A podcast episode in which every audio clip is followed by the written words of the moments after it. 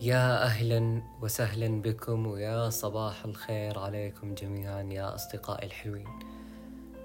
من غير الممكن أنه الدنيا تصفو مع أحد وما حد منا راح يسلم من الحزن والضيق. ولابد أن لكل أحد فينا عنده طريقته الخاصة كيف يتخطى الأيام الصعبة.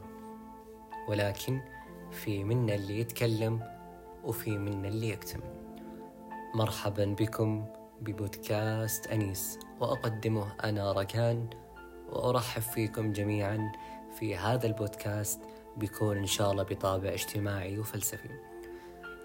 راح نتكلم بحلقات الجاية عن مواضيع متنوعة تلامس واقعنا.